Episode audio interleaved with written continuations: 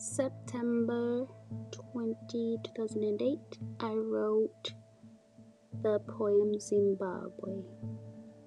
Zimbabwe, our land of milk and honey, where are the cows and where the bees?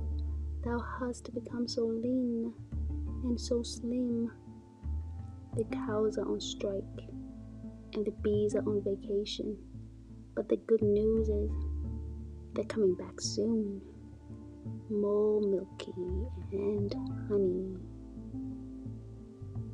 Then my best friend then replied, and with a vengeance. How I look forward to that day.